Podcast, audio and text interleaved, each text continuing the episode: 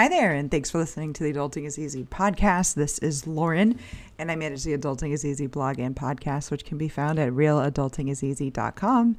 Today, I have another bonus episode for you. It is the recording of a Spaces that was done November 17th, 2021, with I am Coach Clint, Stephen Wealthy, The Frugal Gay, and CJ Smith, as well as myself. And it's all about real estate strategies, short term rentals, flipping commercial mixed use, buying before things are built. We cover a lot of different topics here, and I hope you enjoy it. To start off tonight, Lauren, I thought you could do the first introduction and then we'll work our way around the circle if you just want to pass it on to the next person when you're done. Yeah, sounds good. Thanks, Clint.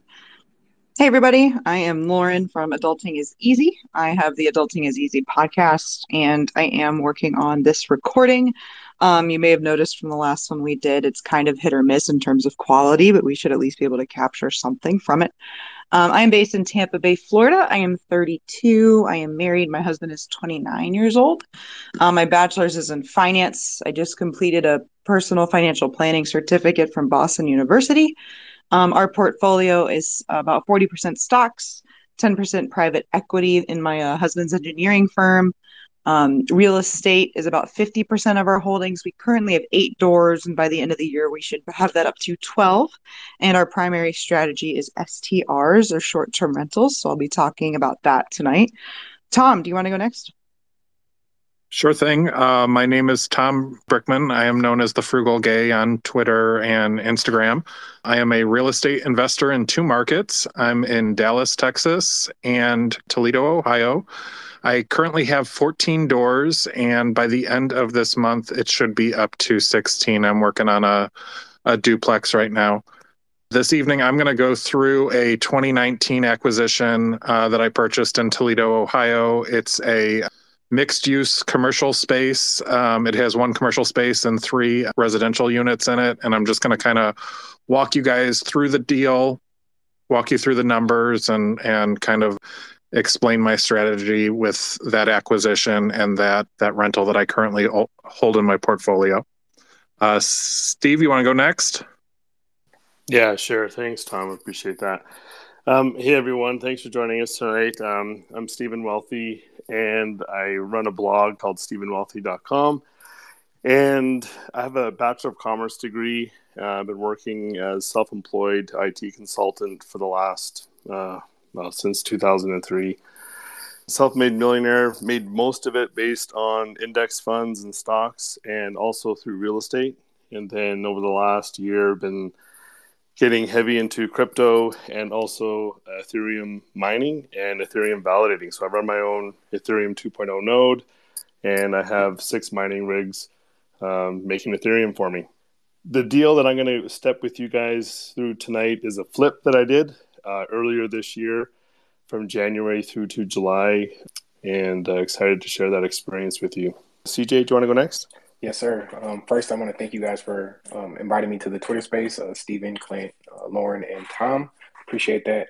Um, I'm 28 years old. I'm married. I live in Minneapolis, Minnesota. I have a bachelor's degree in business management. Um, I played two and a half years in the NFL. Um, right now, I'm a real estate agent, so that's my day job. I own five doors. Um, I turned one of those doors into a short-term rental, and I cash flow four thousand dollars from real estate. Um, I'm going. I'm going to be walking uh, you guys through value add house hacking. Um, show you guys how my wife and I bought our first property. Clint, you're up. Thank you, CJ. So my background, I am a CFO of a real estate development company by day. In that role, we have real estate development, we have an income property portfolio, and we have a mortgage investment corporation and some ownership in a real estate investment trust that is a Canadian real estate investment trust, but it builds or buys, refurbishes, repositions, refinances uh, apartment communities and low rise communities in Seattle. I'm in Vancouver, BC. I am married and a father to a 13 and 10 year old boy and we're on uh, our way to my 10 year old's hockey game tonight. From a personal investing in real estate perspective, 92% of our portfolio is in real estate 5% is in Bitcoin, and 3% is in effectively ETFs. Currently, we have eight doors either closed or under contract with a market value of $9 million. I intend to write an offer on our next two doors in the spring and we'll talk to you tonight about a theory on the area that I choose to target and the product type that I choose to target and why that has evolved over time and how to use that type of thinking to drive higher returns in the long run. And so, without further ado, Lauren, do you want to dive right into your theory and strategies? Yeah, what I was thinking, Lauren, was we could go in the same order that we did the introduction, so everyone knows uh, seamless. Yeah, that's perfect. That sounds good. So I'll kick it to Tom when I'm done. And everybody, Stephen Wealthy is um, at Stephen Wealthy and then underscore. He is the one that's kind of fielding his DMs for questions tonight. So keep that in mind. If you have any questions, you can send them to him. And um, if we have time after we're done sharing, we might allow some speaking too. So we'll depending, we'll, we'll see how that goes. All right. So without further ado, let me get into my house hack here in um, Tarpon Springs, Florida. So about let's see, this was like the beginning of 2020. I uh, my husband and I were in a primary home and we were renting out my first primary home that I had bought, you know, when I was like 22, 23 years old. And I looked at him and I, I said, Hey, I know we've only been here like three years, but I kind of want to move. And he was like, What?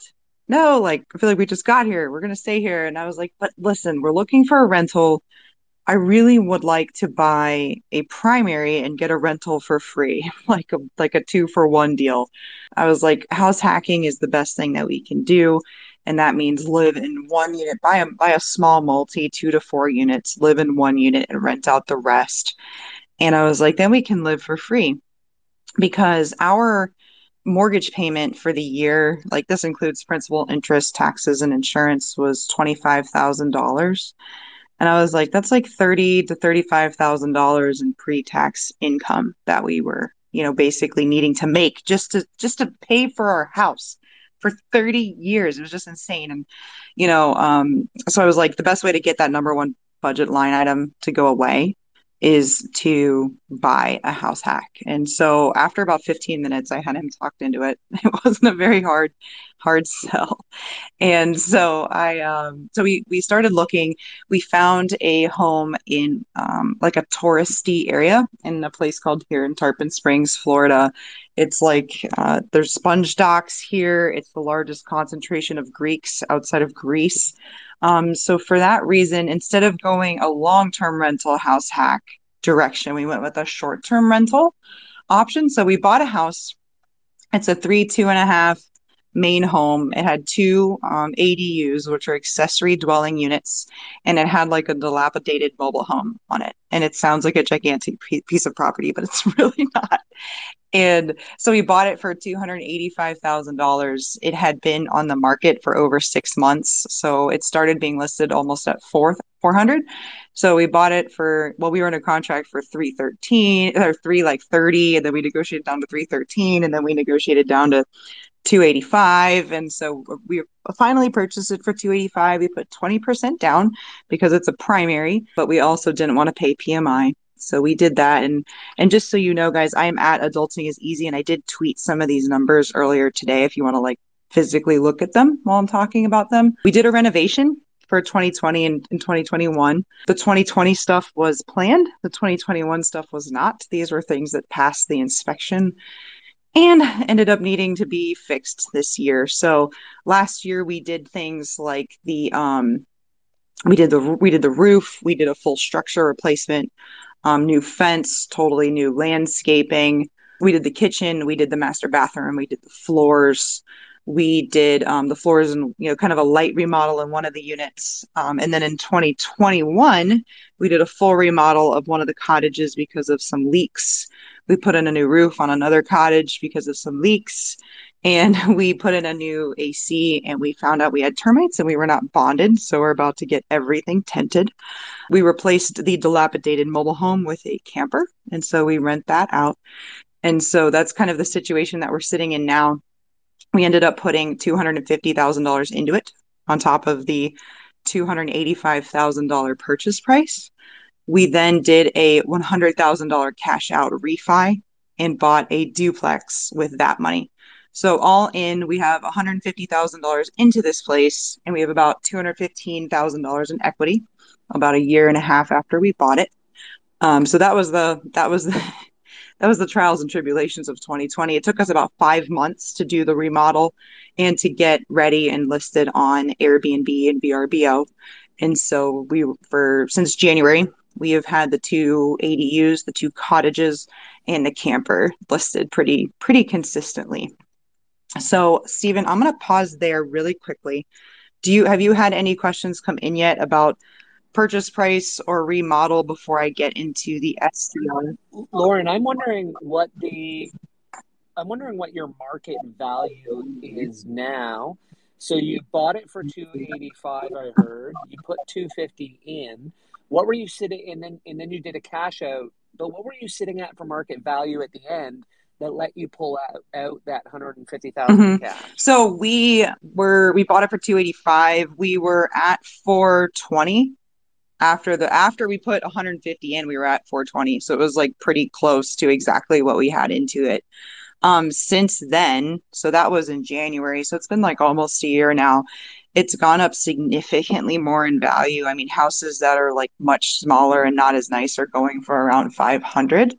So we estimate it's in the, the low to mid fives now, which, you know, is what gives us the $215,000 of equity, even after the cash out refi. Excellent. Love it. And, and what are you able to rent each of the units for? And what does your vacancy look like? What's the turnover process? What's the labor process? Mm-hmm. yeah, that's definitely the trickiest part of having STRs. So it's a little bit difficult to answer exactly what revenue is going to be going forward. We were priced pretty low at first. First of all, because we launched in January and that is season. So season was like already kind of in full swing when we started. So we were we were priced a little bit lower at first to get a lot of, you know, a lot of reviews and things like that. And we do. We're super hosts. We price the cottage it's about a hundred dollars a night the, the larger one the one with the full kitchen the smaller one is like 75 80 we just recently instituted um, something called Price Labs, which does dynamic pricing more like a hotel would. So they know when um, when to price things higher. So, for example, January, February, March, April, May, June, July, pretty much, we're going to be making a lot more money than we were this year. So, all in all, my projections are about $65,000 in revenue for 2022 and that'll be $33,000 for the larger cottage, the one that has a full kitchen, $27,000 for the efficiency, and only $5,000 for the camper. The camper is really just to pay for itself. we just, I wanted to have a camper, and we already had the hookups um, for the sewer and the electrical from the dilapidated mobile home that we removed. So it was basically like a plug and play situation with the camper. And on that sixty-five thousand revenue, what are your operating costs? So my operating costs, I include everything for this property. So that would include everything that we pay for this house as well. Pretty much, um, you know, for simplicity's sake, that's not exactly how the tax filings look, but from my perspective, the expenses include cleaning. So the way that you know the accounting really works, cleaning goes into the revenue. It's basically a pass through. I make like five dollars a clean, but not really because you know people damage a washcloth every single time or something. so that includes you know cl- so for cleaning our state licenses, the software I mentioned, like Price Labs. We also use OwnerRez and Remote Lock. Um, different supplies, um, you know, you know, like the uh, the soaps and coffee, you know, paper towels, toilet paper, all of those types of things utilities, all of the utilities for this property. Um, this house was built in 1901, so it's 120 this year, and so it's not the most. It, it's leaky. I'll just say that. So, Um, that includes utilities, maintenance, the lawn care. We did a total, this beautiful lawn remodel last year. It's incredible, but it's not cheap. Um, even though we have no grass, you would think it was cheap, but it's not. We have the jacuzzi, the exterminator, property taxes, and interest. So if you put all of that together, it's about fifty-five thousand. So there's only about like a ten thousand dollar difference, and then that would basically go to principal pay down. So all in all, um, we'd make a lot of money if we rented our main house out. It actually was a bed and breakfast when we bought it, um, so it was booked often. But like the the uh, former owner was actually like cooking and cleaning and turning rooms every day, whereas we live in that part of the property. So if we moved out, we'd make some pretty good money. But right now, we basically are at the point where we just live for free. All of all of our living expenses are pretty much paid for, and including our principal on the on the mortgage, even with the uh, with the higher mortgage. And, even uh, on top of that, an extra roughly ten thousand dollars of principal pay down Yeah. a year. hmm Yep. So, d- despite what uh, we would we would advise in the real estate community, you're paying your mortgage down early. Oh yeah, no, I wouldn't do that. Nope, that's not for me. Well, I, you know, the point. This was my thinking, right? So we were paying twenty five thousand dollars for our mortgage in our last house, and I was thinking, okay, like that's that's cool and all, but even if I pay off this house, there's still taxes and insurance, right? So the only way to kind of get everything covered was to house hack. That's an excellent strategy. Are there any questions, Stephen, coming in on the house hack? Uh, no, I haven't had any uh, DMs come in. Um, so, guys, if you have any questions or uh, just DM them to me and, and we'll put them forward. Or you can also request for the microphone too. Okay, Lauren, was there anything else you wanted to add, or should we get Tom to go into his No. situation? Take it away, Tom. All right, Tom, you're up. Okay, guys, I want to walk you through a 2019 deal that I purchased in Toledo, Ohio.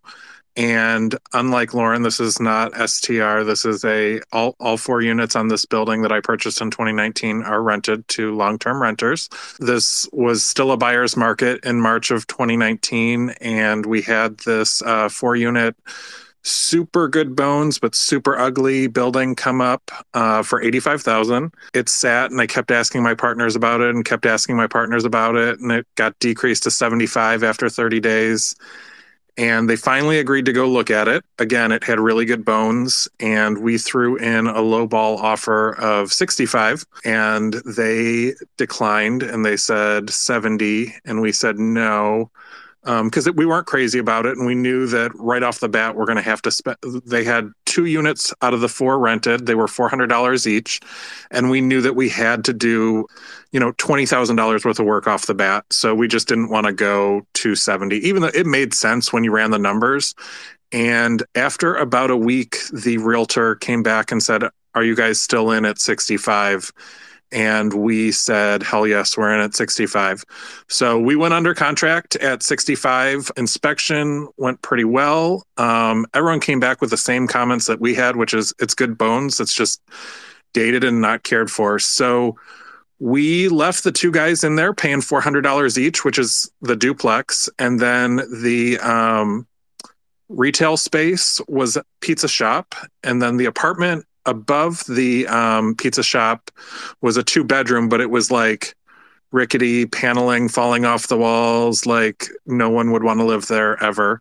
So we focused on those. We let the guys live in the um, in the duplex and pay our tax and insurance for us. And we didn't mess with them. They didn't mess with us. And we went to town and we spent through 2019 into 2020, we spent a total of $32,000 on all four units. Put a new roof on, we put new furnaces in, we we made them look updated. I just retweeted, so if you guys follow me or want to follow me or want to see what I'm talking about, I just retweeted the pictures of the building. The retail space is the picture that's on my profile. We got the retail in Toledo, Ohio does not rent like retail everywhere else, which I learned after I spent $10,000 fixing the unit. But that's my lowest uh, rent on that space. And that one, uh, we just did a lease renewal at 565. Uh, we did the upstairs, which is a two bedroom at 795 now. And then when we redid the duplex behind it, um, and gave them facelifts. Uh, we rent those both uh, 665, 685. So in total in 2020, um, we collected $31,000 in rents. And um, our profit from that was about $18,000 uh, after our tax, our insurance, our, our cleanouts, our, our um, utilities. We pay the water. Um, so I profited $18,000 off of that last year. The building, we had it uh, originally appraised at 125 right after we finished the first renovation. And then this year we just had an appraisal come back on this building at 220 now. Um, since all four units are done, all four units are rented. Um, and that's a huge home run. That's actually how I'm buying my next duplex, which is under contract at 66,000 is I am taking the cash back out of this place and purchasing the next one. And then that gives me an upper hand when I go for this next one to buy it in cash because because I'm coming with cash and uh, th- this one that I have under contract was listed at eighty two thousand and it needs some work, but it's again I look for those good bones. Uh, this this building that I'm talking about right now was built in 1970. It's a brick building. It's in a good spot. It doesn't have a lot of parking, so that makes it unattractive to retailers. But we uh, we have four paying tenants in it right now. I'm taking cash out and I'm buying this uh, uh, $66,000 duplex. And I do have um, funds. Like what I do with my real estate money is I'm just constantly putting it back into more real estate. Everything that I collect on all my real estate for the past um, 18 years is just going right back into real estate. I just am constantly reinvesting it. I, I, have a nine to five job. I have a side hustle.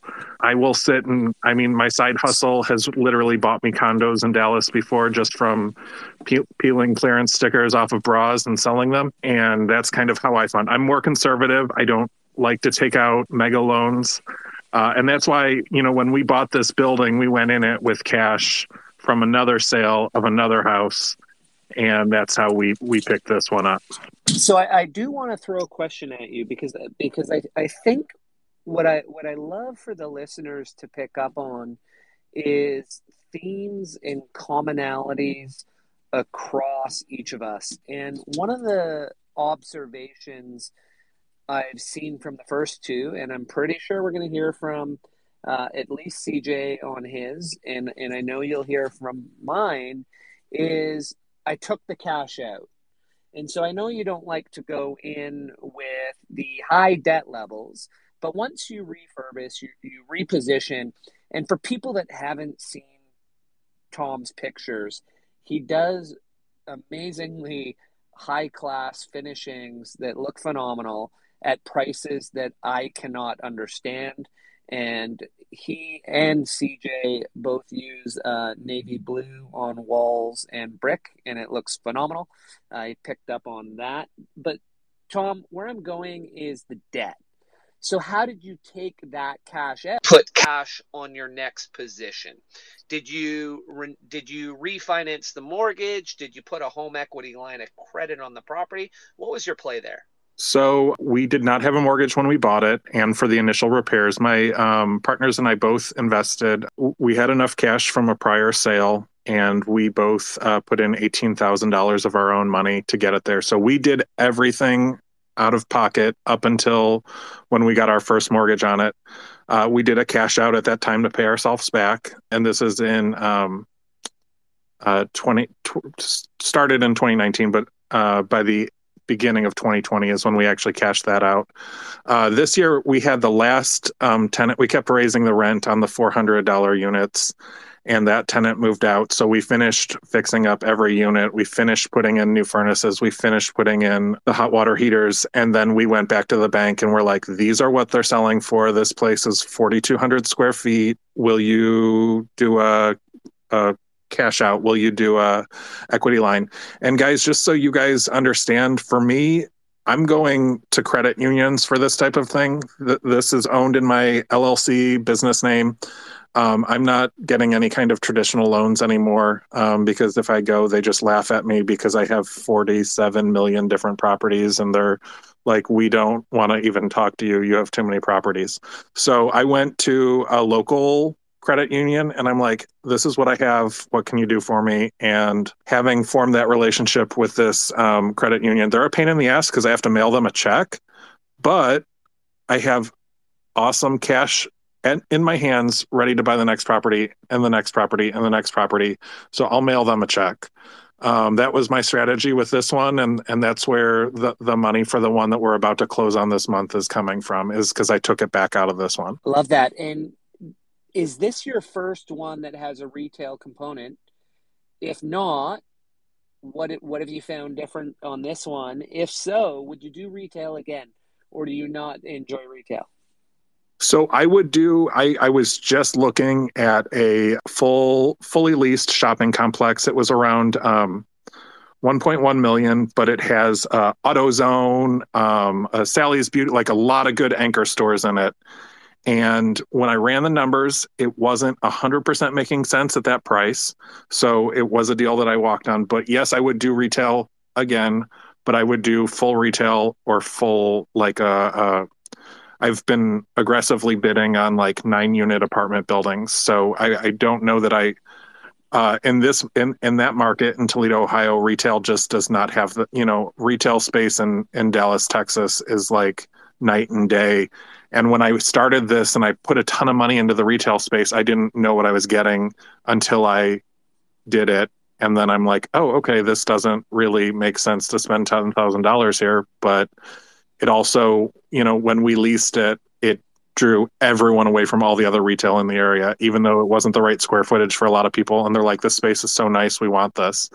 So we had a good show of people wanting it just because we had put that kind of money in. We had put the new furnace in and and the Insta hot water heater, and I mean, it just kind of made it stand out amongst all the other retail. So yes, I would definitely do retail again.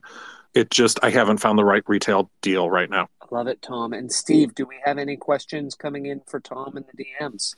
Uh, no, we don't.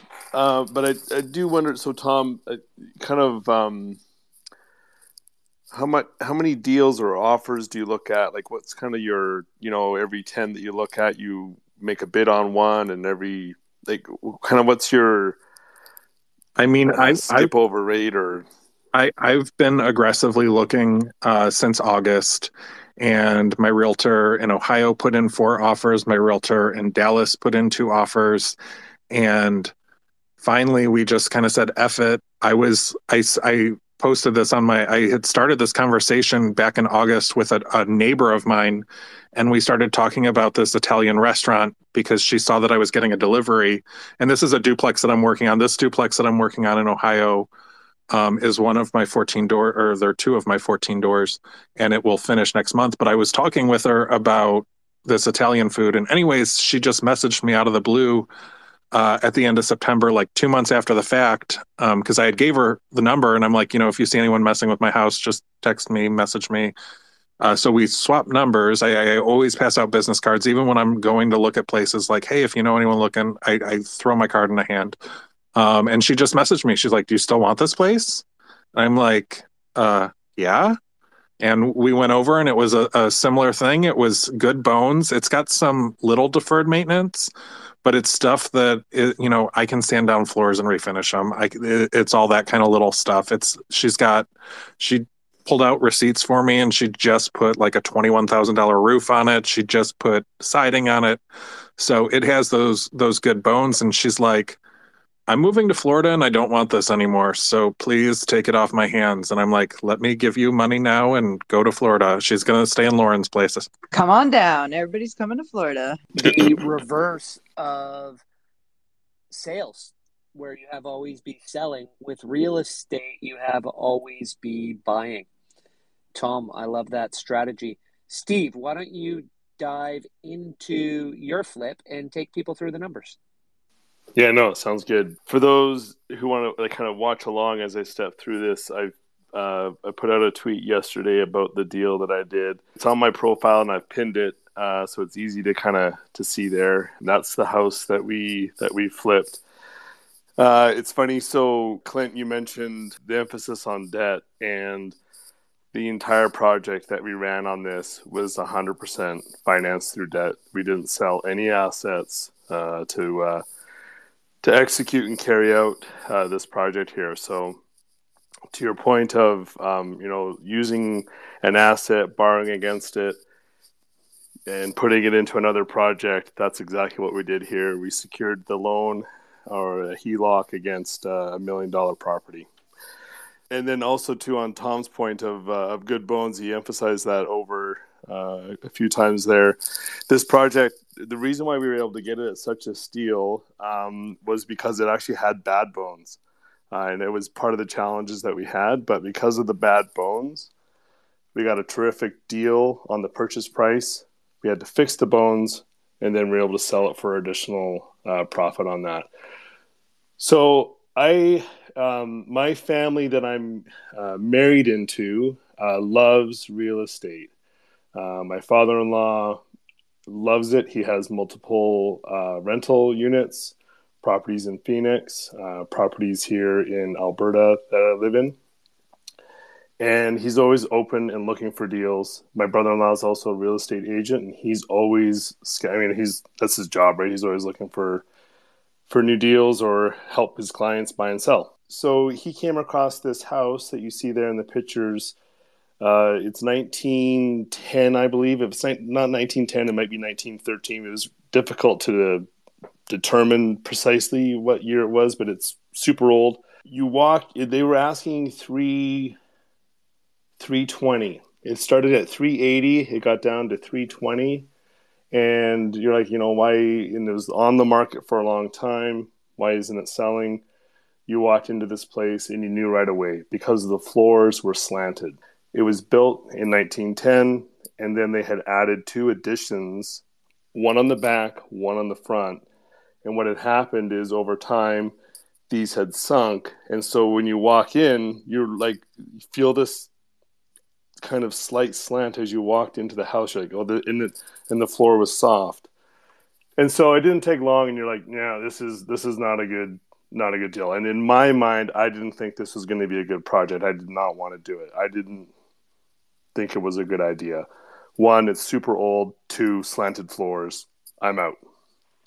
My father was like, "Oh, come on, maybe we could fix this." And so a lot of the back and forth between my father-in-law and my brother-in-law was what can we do to fix the floors do you know any trades do you know anyone who can fix this problem and he my the real estate agent brother-in-law he was like yes we can fix this don't worry about this um, if we can get a really good deal on it i think we can make this work and so they went back and forth what's the price and they came in with an offer of 280 50 grand below what the offer or what the asking price was. The, oh, sorry, 40 grand below. The uh, seller said, No way, I'm not taking 280. And so we countered with 282, no conditions, no inspection, no finance. Like it's, you say yes, this is done. And the guy took it. He wanted to get the property off his hands. So we immediately got to work. This was January of this year. January 29th is when we took possession of it. Uh, we got to work right away. And we had um, kind of a tale of two stories on it. We said it's probably going to take us two to three months to fix and finish and get it listed. And then it's probably going to cost us 20 to 30 grand to get it all fixed. And we had actually budgeted 20 grand to fix the floor. The trade came in and he was actually a framer and he was able to fix the floors perfectly by laying down uh, two by fours on a, in a particular position and, and, manner that made the floor perfect and then we just put uh, osb plywood on top of it and then put uh, laminate vinyl flooring on top and it turned out perfect. And so, not counting for the the flooring that we put on top, but the framing cost us only it only cost us two grand to fix it, and it, that took us no time at all. But what we were blind to was the drywall. That guy took forever to do all the drywall that we needed fixing in the house, and that came in well over budget, well over time. And then that put us into the COVID shortage on a lot of the supplies for like lumber and cabinets and um, flooring and just random things that we had to buy for the house, like closet, closets and stuff, because we wanted to do a full full reno on the home. And it, to keep the story a little on, on, on the shorter side here, it ended up costing us 67 grand. So double the budget, more than double the budget. And it took us six months to finish the renovation. And what did you sell it for, Stephen? So, yeah. so you're in it so, for 349 Uh, yeah. So we ended up selling it for 478.5. So we did have some problems trying to sell it. Like Lauren, uh, when you and I connected for the first time on the podcast, it was I had we had just listed it, and so it took from that time that you and I did that podcast back in that would have been July until now to sell it and take possession or give possession, I guess you would say. So yeah, we sold it for 478. We had two offers fall through on it. One for 490 it fell through. One for 475 that fell through. But uh, the one for 478 finally connected and went through. And steve so, what was your what was your your cash in hand after closing costs commissions etc after everything 87 after so you paid all your legals paid your commission everything deduct the cost of the build, you made eighty-seven thousand on a two hundred and eighty-two thousand dollar acquisition. Yep. And of course, sixty-seven in costs. How did you feel on that return? Um, you know, that's a really good question. Um, of course, kind of the initial take is great. That's fantastic. Uh, money to invest. Uh, my my wife has some ideas of how she wants to spend it. That's okay like but at the same time i think what's important to emphasize too on this in our experience is that this really cost me in ways that um like it yeah, really how strained much time did you put into it? Yeah so because it was january to july and it was every night and every weekend so july that includes like you know obviously june and july but like that you know those those are summer months kids want to get out there and do stuff they want to go camping they want to do fun things and dads at this house during this work. So the numbers are fantastic. Uh, no complaints there. Terrific opportunity and a great investment. Um, but it really it strained relationships in in my family and also with my in-laws as well too. Right, like now part of the reason too why the numbers were so good was because we did almost all the work. That's right. So we did everything but the drywall and that framing and then we let we did hire a tiler to come in and do some tiling.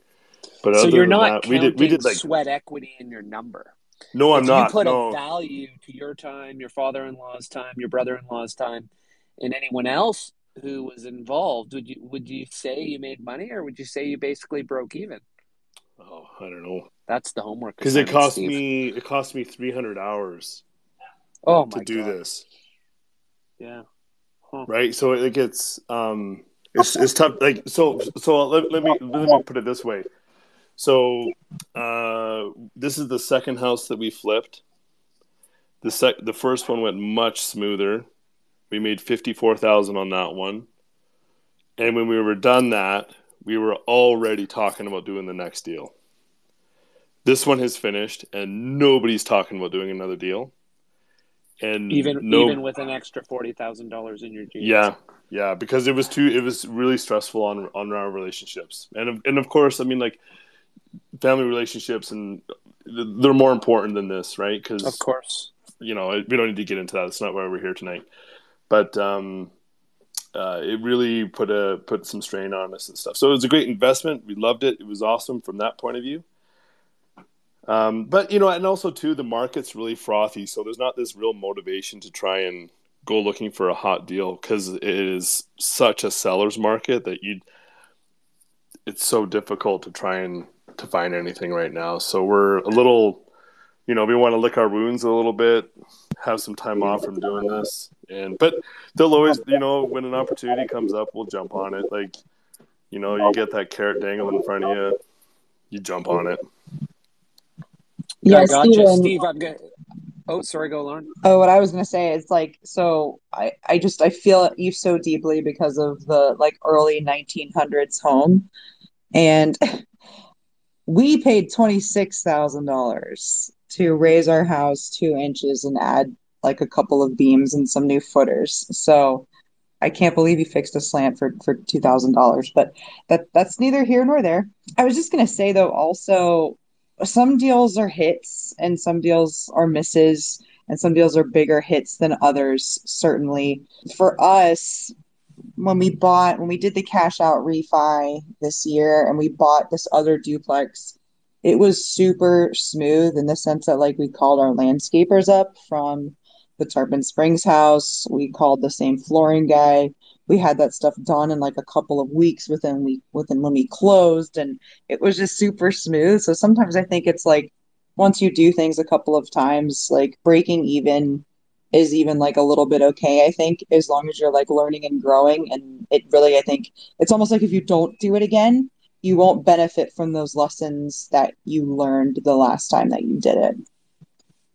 Yeah, and, and, that was a really yeah, that's a super good point, Lauren. And in the few times that I've spoken with Tom as well too, it you you build that I think like that team of trades, right? And so you establish those relationships. You um, you know what their rates are, what they were last time, and you know the quality of work that they're doing, and you want to you want to leverage that knowledge and that experience in into another deal and in, into another um, another opportunity. Yeah, so that's a, that's a terrific point. I think um, you will get back in there. You just need a, a little bit of a rest to recover. Uh, I'm going to pass it over to CJ just so we can keep the ball moving and get through in time. Um, hey everyone, I'm going to talk to you guys about the first property that my wife and I bought, um, which was a house hack, and it's similar to Lauren's story. Um, two years ago, I didn't know anything about real estate. Um, I was cut from the NFL. Uh, I just got married, and um, this was in 2019, November 2019, so almost two years ago. Um, so I found a mentor. I didn't know anything about real estate, and he told me to get rid of my biggest expense, which was rent, just like Lauren said. Um, so that's exactly what we did. We bought a duplex. We lived on one side, and we rented out the other side. Um, and while we, as soon as we moved into the place, um, we got rid of our tenants, so their lease was coming up, and we went in on the other side and we renovated it. Um, we put ten thousand dollars into renovations, and uh, just like Clint said, we put a lot of sweat equity in, so we didn't have to pay you know that much for um, the labor. How we found the place was in Minneapolis. Um, this was a suburb of Minneapolis, and it's right on the cusp of a great neighborhood. In real estate, I'm learning that location is very important. And the biggest thing when it comes to location for me is making sure my wife is safe. So I just wanted to make sure my wife was safe. If I wasn't home, she was going to feel safe there um, especially with tenants next door. Um, so that's how we found our location. Um, and we put an offer on this. We found this place on the MLS, um, which is the multiple listing service, and we put an offer on it before we actually even seen the place because the location was so good. The offer got accepted the next day after we actually saw the place, and the owner was in a rush to sell because he was doing a 1031 exchange on a lake home, I believe.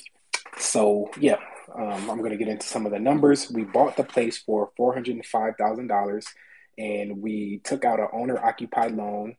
So we only had to put $5,000 down. This strategy is very uh, beginner beginner friendly. Um, so we put five. Uh, sorry, I'm getting a little jumbled around. Um, so we bought the place for $405,000. Our down payment was five percent, which is twenty thousand dollars, and our closing cost was five thousand dollars. We got the seller to pay most of our closing costs um, which was huge for us. And then we put $10,000 into renovations on both sides. The good thing about house hacking is we got to, um, while the other side, we rented out the other side, we got to work on our side while we lived there. So we lived there for a year and I got to take it slow. I didn't know anything about real estate. I remind you again. So I was learning how to, you know, install countertops. I was learning how to paint um, and do all this other handyman type stuff around the house. So after all of that, um, we got the rents up and we raised them. And our one side was rented out for two thousand one hundred and fifty dollars, and our mortgage was twenty five hundred dollars. So we were paying about four hundred dollars a month in rent. That was until we rented out our basement to a friend, um, and he paid five hundred dollars. So this covered our whole our whole mortgage, and we're now living rent free, and this was huge for us. So fast forward a year, we had moved out of our duplex, and we rented out the whole thing and we now receive um, $3,900 in monthly rental income, and our mortgage is only $2,500. So um, after expenses, after utilities, um, trash and sewer, um, and water and maintenance, which is about $400 a month, we cash flow $1,000 a month from this property. And this is our first property. Um, I know, Clint, you mentioned that um, like pulling out uh, equity from your house.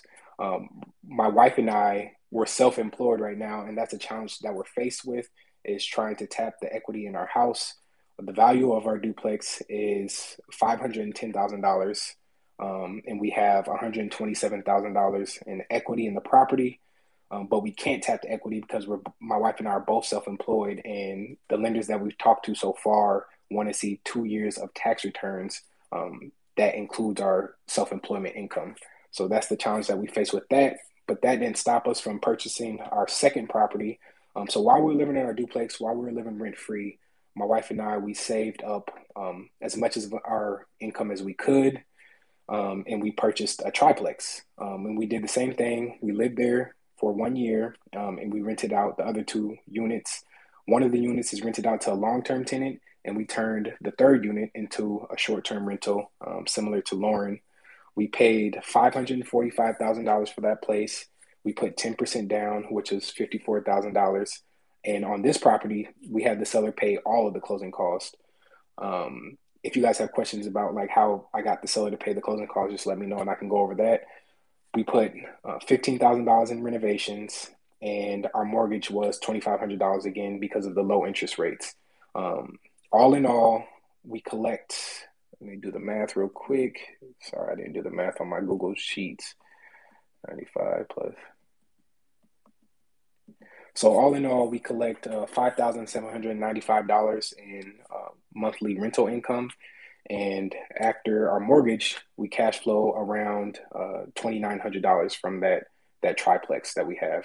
The value uh, of, of, that triplex is $633,000, and the equity that we have in the property is $162,000. Um, so right now, my wife, we're just in a tough situation because we can't tap the equity, but we do have equity in our in both of our properties. Um, we are at a point in our real estate journey where we're ready to start scaling, but we have to figure out how we're going to tap this equity. um, so yeah, that's my story. Um, right now, we're cash flowing about four thousand dollars, um, and, and yeah. So yeah, that's where I got to on the math, CJ. So roughly every year, if you if you pocket that four thousand and you're able to save some of the money from your self employment, like you did when you were just a duplex. Are you able to pick up one more unit, uh, one more triplex, or, or one more project per year together? Yeah. Um, so we built a track record. Um, so we're going in on a short term rental with my wife's parents. Um, where they got approved already and everything like that. So we're looking for one right now, and that should add about fifteen hundred dollars um, in cash flow each for my wife's parents and, and us. And on top of that, too, is we are looking for uh, another house hack. We feel like house hacking is such a good way to leverage the low down payment options and create, you know, a couple thousand dollars in cash flow. And so once your two years are up, and you're able to prove the employment income or, or not employment income because you're self-employed but a, a, track record of income and you're able to access the equity in your past deals how much do you intend to pull out and how many new doors do you intend to buy with it? Oh man that's a great question. Um, we're thinking about going commercial. Um, if we can pull out $100000 in equity that would be great for us because we could look for apartment buildings, um, five plus units. So we're looking to, you know, if we can do this, maybe in a year or two, we're looking at purchasing, you know, a, a building that's a million dollars, um, maybe partnering with somebody, and we put a hundred thousand dollars down, and our partner puts a hundred thousand dollars down, and you know, we go from there. I love that, CJ. Anyone else on the team have questions for CJ on that? Uh, house hack and how he's building out his portfolio, which I'm a big fan of. I was just curious, CJ. You said you're a realtor. Are you a realtor for a lot of investors? And if so, does your track record of investing lead to your credibility?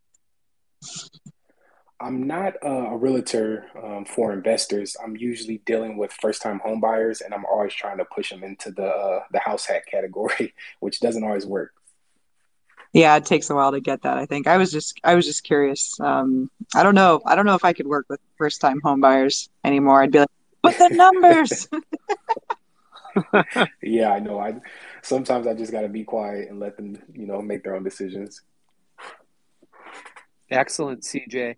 Uh, what I'm going to do now, I'll, I'll, share my story and then I'll pass it over to Steve. And Steve, uh, if, if we've got capacity, you can open it up to people for Q and A. I'm going to go inside and tie some skates and coach some ten uh, year olds in a hockey game. The so where my story will start is if we rewind about four or five years ago. One of the things that I write a lot about is coming up with an investment thesis putting conviction into it and then taking action. And so I work for a real estate developer, and it's interesting that a couple of our shareholders will actually tell you no one actually asks them questions about what real estate you should buy. Uh, whereas I, that's what I always tend to ask experts is, hey, how do I become wealthy like you are? How do I do what you've done? Because I just want to copy people it's it's much easier than thinking for myself. I like to think it's because I'm a pretty lazy human being. And one of mm-hmm. the things that jumped out at me that I kept hearing in land acquisition meetings is I live in Vancouver. And for those who don't know, Vancouver's pretty landlocked. We have mountains on one side, we have oceans on another side, and then we have the US border. So there's not much room like other cities where you can just expand outwards. And so what that means is constant densification. And our head of acquisitions would always point out that if you rewinded 30 years ago, there was a multitude of single family home builders. And now there's only one or two in all of the lower mainland. His point was that the next one that was doing going to do that was townhouses. So we used to build single family homes. Now the biggest units we're building are townhouses. Otherwise, we're going to apartments or high rise. And his theory was over the next t- 10 years, townhouse land would start to disappear. And we would only be building apartments and high rise in the city area. And so the thesis that I started to put together was instead of buying apartments in the city, which is what I had been doing, I should be buying townhouses out in the suburbs. And the other thing that did it for me was I had a very bad experience we shared last week with my tenants in my very first unit stealing my washer and dryer. And so I said, I don't want these small units. I want big units, family, kids, pride of ownership. And so I moved I made the decision to acquire in the valley and at that same time in 2018, 2019, we had a downturn in our real estate market. Everyone thought things were dying. People stopped buying. And we've talked about it on the podcast before. The time to buy is when the blood's running in the street. So, to take advantage of the fear that people have and capitalize on their unwillingness to buy. And so, what I was able to do was put deposits down. Well, actually, uh, because I was acquiring through work, I didn't actually have to put any cash down. I was able to pre purchase four townhomes. And that was in 2018 and 2019 at an average cost for the four of them of around 500,000 each. So I, I had under contract that I was going to going to close on 2 million of real estate. When I underwrote it I was going to rent them out for $2,100 a month. And that would have meant roughly a 10 year IRR of about 15%. If I fast forward, I closed on the first two last November and we were able to rent them for an average of 2450 one of the tenants has since left. We've re-rented that for 2600 and those two homes would likely trade right now. A comparable unit in the complex traded for 780 a couple months ago. So if if I'm throwing out a number, I would say we would trade those two for 800. And it's likely the same on the next two. The best part of the next two is I don't close on them until April of next year. So they're sitting right now at a market value of approximately 800,000 in April, I'll close on them, and I'm closing on them at my acquisition cost of five hundred thousand, and I put zero cash in. People up here don't let us close no cash; they make us put our twenty percent. So I I still have to come up with two hundred thousand dollars between now and April, and and we're we're in the process of applying for three home equity line of lines of credit on various properties we own uh, because cash flow is reasonably tight. Uh, I'm glad my wife's in the arena now because I'll, I'll share. She said that we have to take a break because she's the one who applies for the lines of credit and it's a lot of work and she's she's just stressed at trying to cash flow all the real estate that I just keep buying for us. Um, but we are, I am in the spring going to uh, contract for two more two more homes on a on a pre-sale apartment project we're doing. So highlight of that was four units, 500 acquisition costs on average. Market value for the four of them would be uh, 800 each right now. So our win on that was 1.2 million dollars. Will affect will be negative equity on all of them, and the reason I'm closing on two in April is that townhouse play. When you have a thesis and it works and it does what you wanted, you have to be willing to change it. Everyone with COVID moved out to the valley, they moved to bigger spaces, and the prices went up 40%. And so I look at it now and say it doesn't have much room to run. So I'm going to switch back to apartment buildings because over that same time period, apartments stayed flat. So when you look at metrics and you say where are apartments relative to townhomes, relative to single family homes, because each one of those sets the upward bar for the last one. So your townhomes can only trade so high before someone's going to switch into single family homes. Your apartments can only trade so high before someone's going to flip into a townhouse. So my theory now, townhomes are played out, have to switch back to apartments if I were to not go with my own company, I would be going right downtown because everybody moved out of downtown during COVID and they all think, oh, none of us are returning to the office.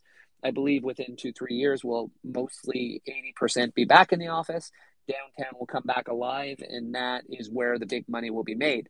So have a thesis, get convicted, act on it, and be willing to change your thesis to something new. Uh, that's mine. Any questions? Well, that's awesome, Clint. Um, it, it, I admire you that you know you have this, you have this thesis, or you know, and you have this conviction behind it, and you're, uh, willing and able to act so strongly and go into it and stuff. Um, I admire that with you on it because, uh, you know, I, I, I have kind of the same, but I, I don't. I lack that. Uh, hey, I'm gonna go as hard as I can into it. You know what I mean? I, I, have a little bit of hesitation, or I look back over my shoulder a little bit as I go forward into it. So I admire your willingness to to go forward into it. I've always called it, Steve. You have to be smart enough to have a thesis, dumb enough to pull the trigger. You have, you have, you have to have that right combo. It is so true. Like I think every deal that I've done, there's been like a moment of oh, why did no one else buy this for this price? Right. And you have like this moment of hesitation that you just have to move forward and stick to your convictions and trust yourself and trust your gut and know that it's it's going to work out or it's not but it probably is going to work out just fine and clint your story is so interesting to me sitting in my 1901 home about all these new builds right because i live i live in pinellas county and pinellas county is waterlocked on three sides. It's a it's a peninsula, so we can't go really out anymore. We can only really go up. So this idea of like going under contract for things that are not built yet and then they just go up in value by the time you close is just absolutely fascinating to me and I love it. Yeah, and Lauren, that's partially because buying in 2018 or June 2019 and not closing till April 2021. And I, I think I sent the stat in, in our DM channel to the group just from last October to this October. So, a one year period, that specific area in the valley that we bought, townhomes are up 30% year over year. And so it was, and we we put it under contract a year and a half before that. So it, it was really just the, I would call it the COVID inflation of people wanting bigger spaces because each of those townhouses we bought was the biggest townhouse in that complex. So one of them was a three bedroom and den, and one of them was a two bedroom and den. So, and maybe this plays into your your switch to go back uh, and change the thesis. But do you see anything happening now with COVID unwinding or changing, or like, do you think about, hey, what if things go back to normal? How will that impact my real estate portfolio? Do you think about that at all, or? I, I do, you, I do, like... I do. I don't think it'll go down, Steve, for a few reasons. One, it tends to be that once prices get set, there's very little backwards movement in our city. What will happen is you might have a flat period for a period of time. You might have a bit of a fallback if interest rates go up, but relative prices today that we're penciling when I'm at work and we're preparing a pro forma for a site we're going to acquire are higher than the prices I'm talking about. So there, there's actually a little bit of upside to that number. The the other factor is that key thing that our land acquisition VP said. There is not much supply of that product type. So there okay, are so, not a lot of townhouses coming online that would drive the value down.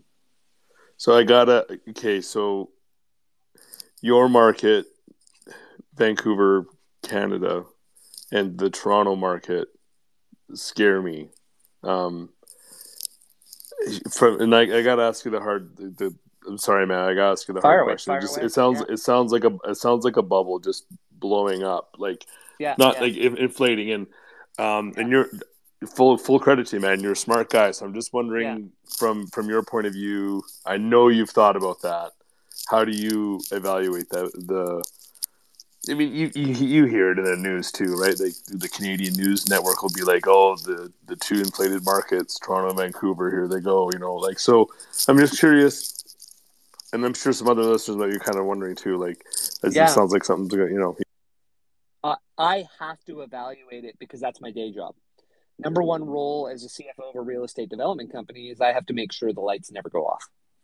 Right. So we maintain at work significant cash reserves. We run a cash flow every month that looks out four years. At least once a year, we want we, we run a downside scenario analysis to say what would happen if the prices drop by this, if the banks made a call on land. So I'm doing that at work, and I do the same analysis roughly for our own portfolio. I think I've shared before. Yes, I have a lot of debt. Yes, I have some of these HELOCs, but all in, we're sitting at about 65% loan to value. So price ha- prices have to drop 40% before I'm underwater. And what you look at in a city like Vancouver, we talked about the landlocked, right, Steve? So one of the yep. issues that you run into is land to build on, right? There's not a lot of it. And it's owned by all the same by all the major players. So how much product gets brought on or built when the market's down, we just don't build. We don't buy new dirt. And hence the prices stay relatively flat with slight drops. So it might just be a long flat period, but my company will make money in a long flat period because we're we're a very good developer. Uh, our product, in, in, and I, I don't think I'm biased in saying that we have some of the most beautiful product real homes for real people, but very beautiful product in our city. And uh, that's commonly said. And then, so A, that's the product I'm buying. So if someone's choosing from a rental perspective, they're going to want to live in in that nicer product. And then the other part you have is we build in this city on average 25,000 homes per year, year in, year out maximum. On average over the last 10 years, it's probably actually been 20,000. And our need for homes, if you were actually going to want to lower the price, given the net migration into this province every year from predominantly from mainland China, uh, in migration from the other provinces, people leaving Alberta with the lower oil prices, people coming out from east, as you're aware, Steve. We probably need to build 30 to 35,000 homes to meet the demand that gets put on the city. In other words, I think okay. prices will go up. Yeah, no, it, it's funny too when you're when you're mapping out your thesis, and uh, I can see why you also have an affinity for other scarce oriented assets, which we don't need to get into, but I can kind of map like, oh yeah, I, I can I I see where you're going. I see the similarities and and where you're going with things. So how can I?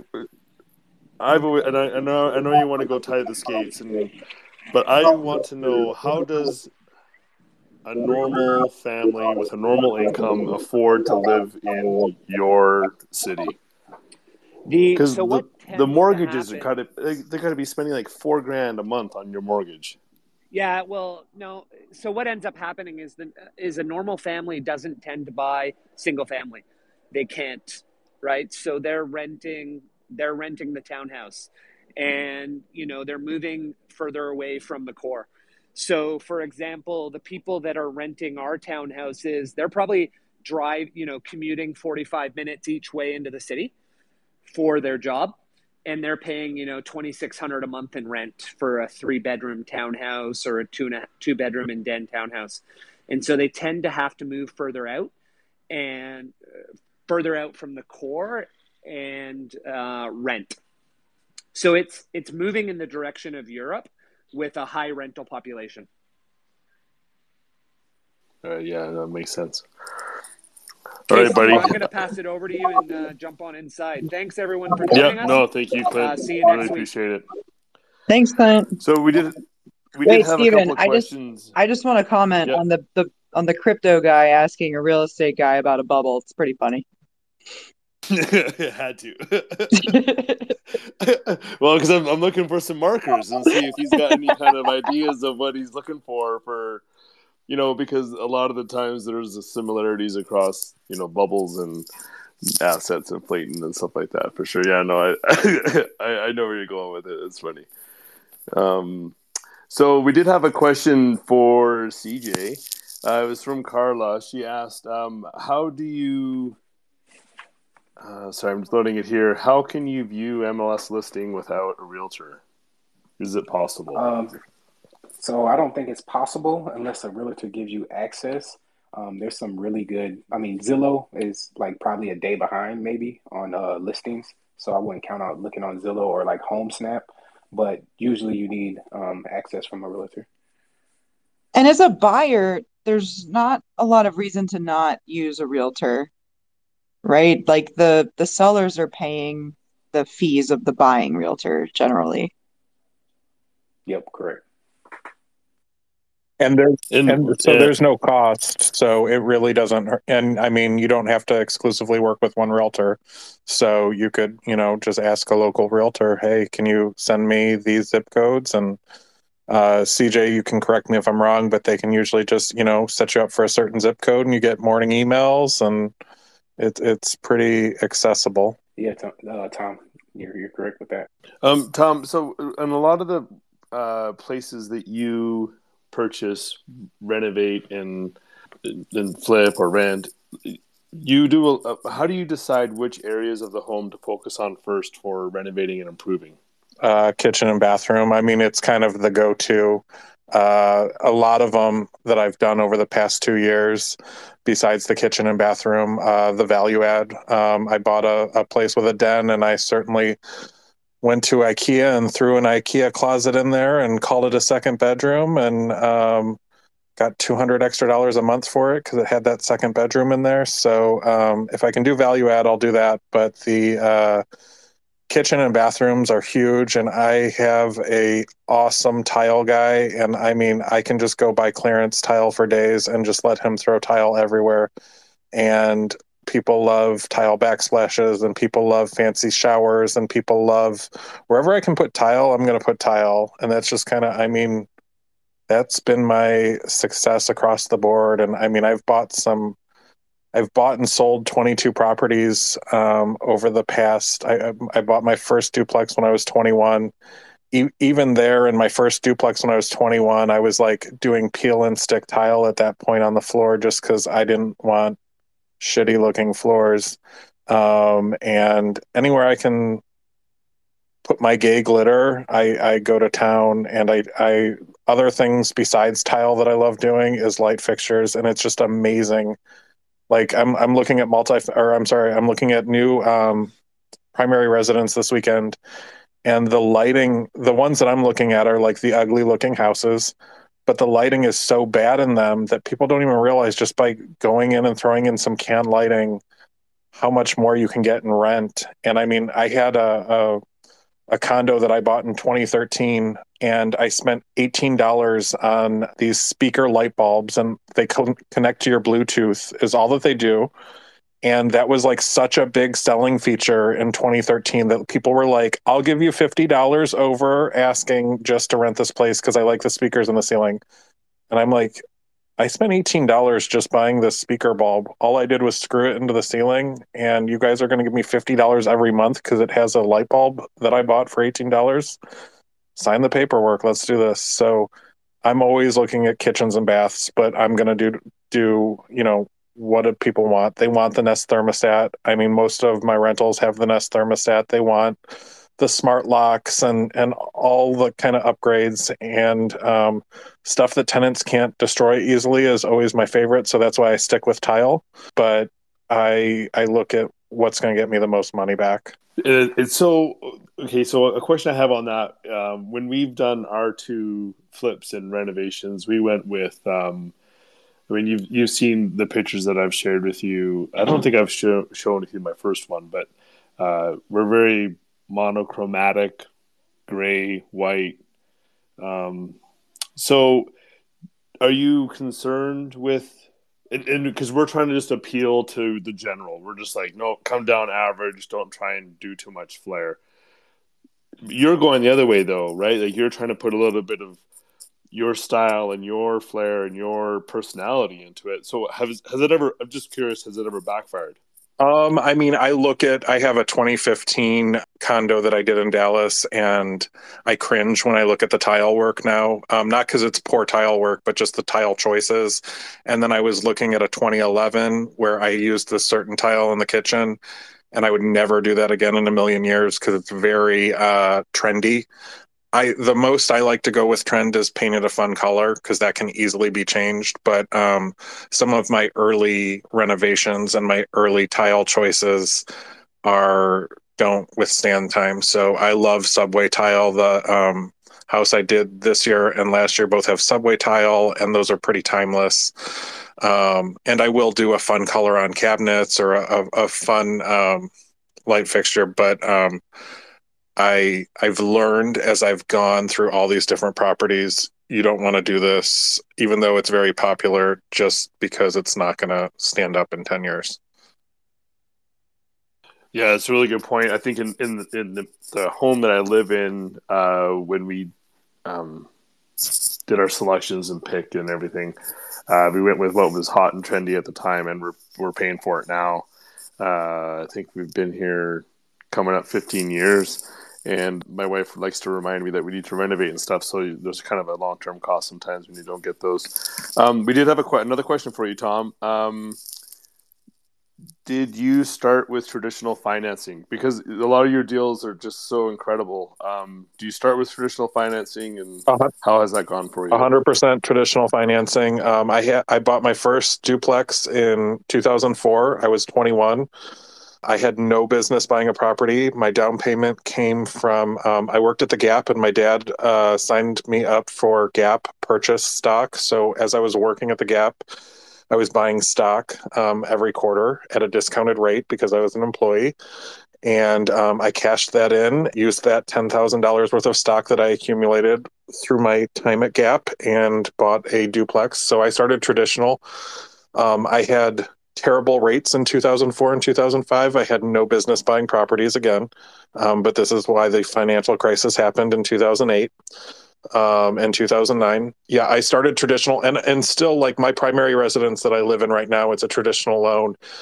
But banks like cringe now uh, when I apply because I have to list off all these different properties in different states, and it's quite an ordeal to go traditional now. But I've had huge success in both Texas and in Ohio with credit unions, and um, the majority of these are in different LLCs in different states. So they are much more, they can do a lot of stuff that the big banks can. And that's kind of the direction that i'm always pointing people when i'm doing coaching is you know what?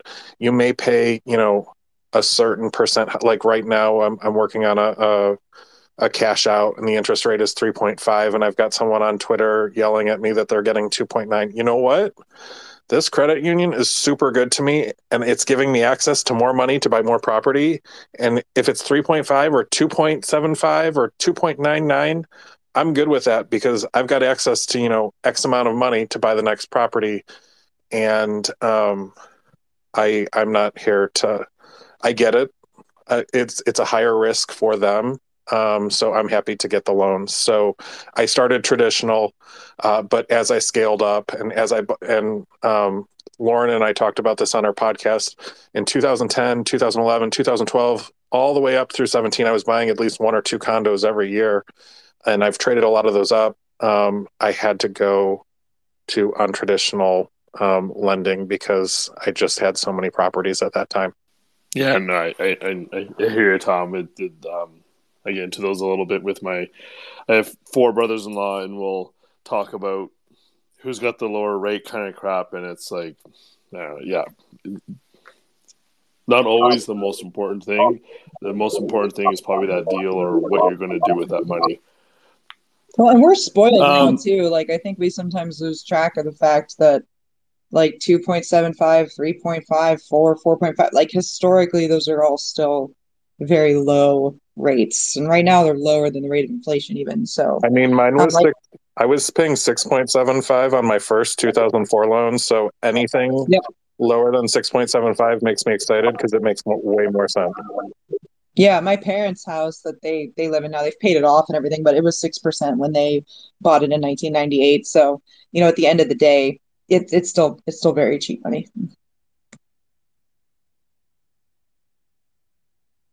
Okay, um, CJ, uh, I would be remiss if I didn't give you an opportunity to tell us what it was like to play in the NFL. Oh man, um, you got to give us something on that, man. Yeah, yeah, for sure. It was a great experience, man. Um, so I was undrafted. I didn't get drafted. Uh, I had to get in there the hard way. Um, I was on practice squad for like uh, the first like three or four weeks, and I got brought up to the active roster. Um, it was cool, man. I'm not a big guy, so I'm like I'm 5'11", 185. Um, I was around like really, really big guys, um, so I had to like you know play smart. Um, I got to, you know, experience a lot of cool things, be around a lot of cool people, um, some great opportunities while I was playing. Um, yeah, I don't know. What else do you guys want to know? Who's the most famous player you met? The most famous player that I've met. Hmm, that's a good question. Um, Tom Brady. Nice. We we like him down here in Tampa. Yeah. oh, Sorry, CJ. Maybe you already mentioned. So, what position were you again? Uh, I played defensive back. Defensive back. So you're going up against the receiver. Sorry, I'm I'm, a, I'm not the best at, at at football and NFL, but I just uh, cool man. Oh, no worries. It's awesome. No worries. And how? Sorry, how long did you play for? Two and a half years. I count the half year because it's hard as shit to play, and the, career, the average career is uh, three years. You know, so it's short yeah. but sweet. And what made you have to um, end the career? Oh, I didn't decide on it. Um, I got cut. So like the okay. turnover in the NFL is so crazy. Um, there's new guys every year coming out of college looking to take your job. So I got cut. So how is that, CJ? When you're cut, like, what is it? Is there anything good that comes out of it? Are you just like the most resilient person you know now? I, I had my wife; she was there to support me through a lot of it. Um, but now, once you get cut, like it's it's tough because, for example, the first team that I was on, um, I thought I made the team. Uh, a week later, I got cut. We just moved into apartment, just furnished it, and now I had to break the lease and give the the furniture back. And that you know that's tough moving from city to city. Um, yeah, so that's what I said about that.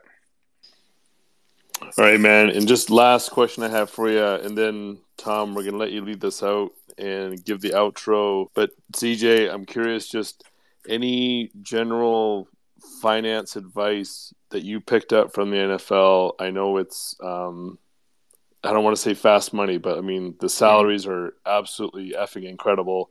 Mm-hmm. Shelf life of an NFL player is not very long, as you mm-hmm. as you've shared with us. Just any, not even not even just real estate oriented. If there's anything financial advice you could give to us as an NFL player and what you saw and what you lived through and experienced and enjoyed, like everything, you know, what what's kind of that general one or two things that are top of the heap for you? I would say first and foremost, learn how to manage your own money. Um, a lot of people, especially in NFL, um, they let a financial advisor manage their money, um, but you have to learn it on your own. You can't like that's not anybody else's responsibility. Um, so that's what I would say first and foremost, and then secondly, I would say make sure that you invest in um, like your retirement account, so your Roth IRA um, and your 401k and uh, index funds. So yeah. All right, man. Love it. Thank you so much, CJ. Really appreciate that. Thank you for joining us tonight and uh, sharing your advice and wisdom. Thank you, Tom, and thank you, uh, Lauren and Clint, who's, um, yeah, we got a picture from him. His son's playing hockey, and it looks incredible. Um, Tom, over to you to, for the outro. Guys, we will be meeting again next uh, Wednesday at the same time.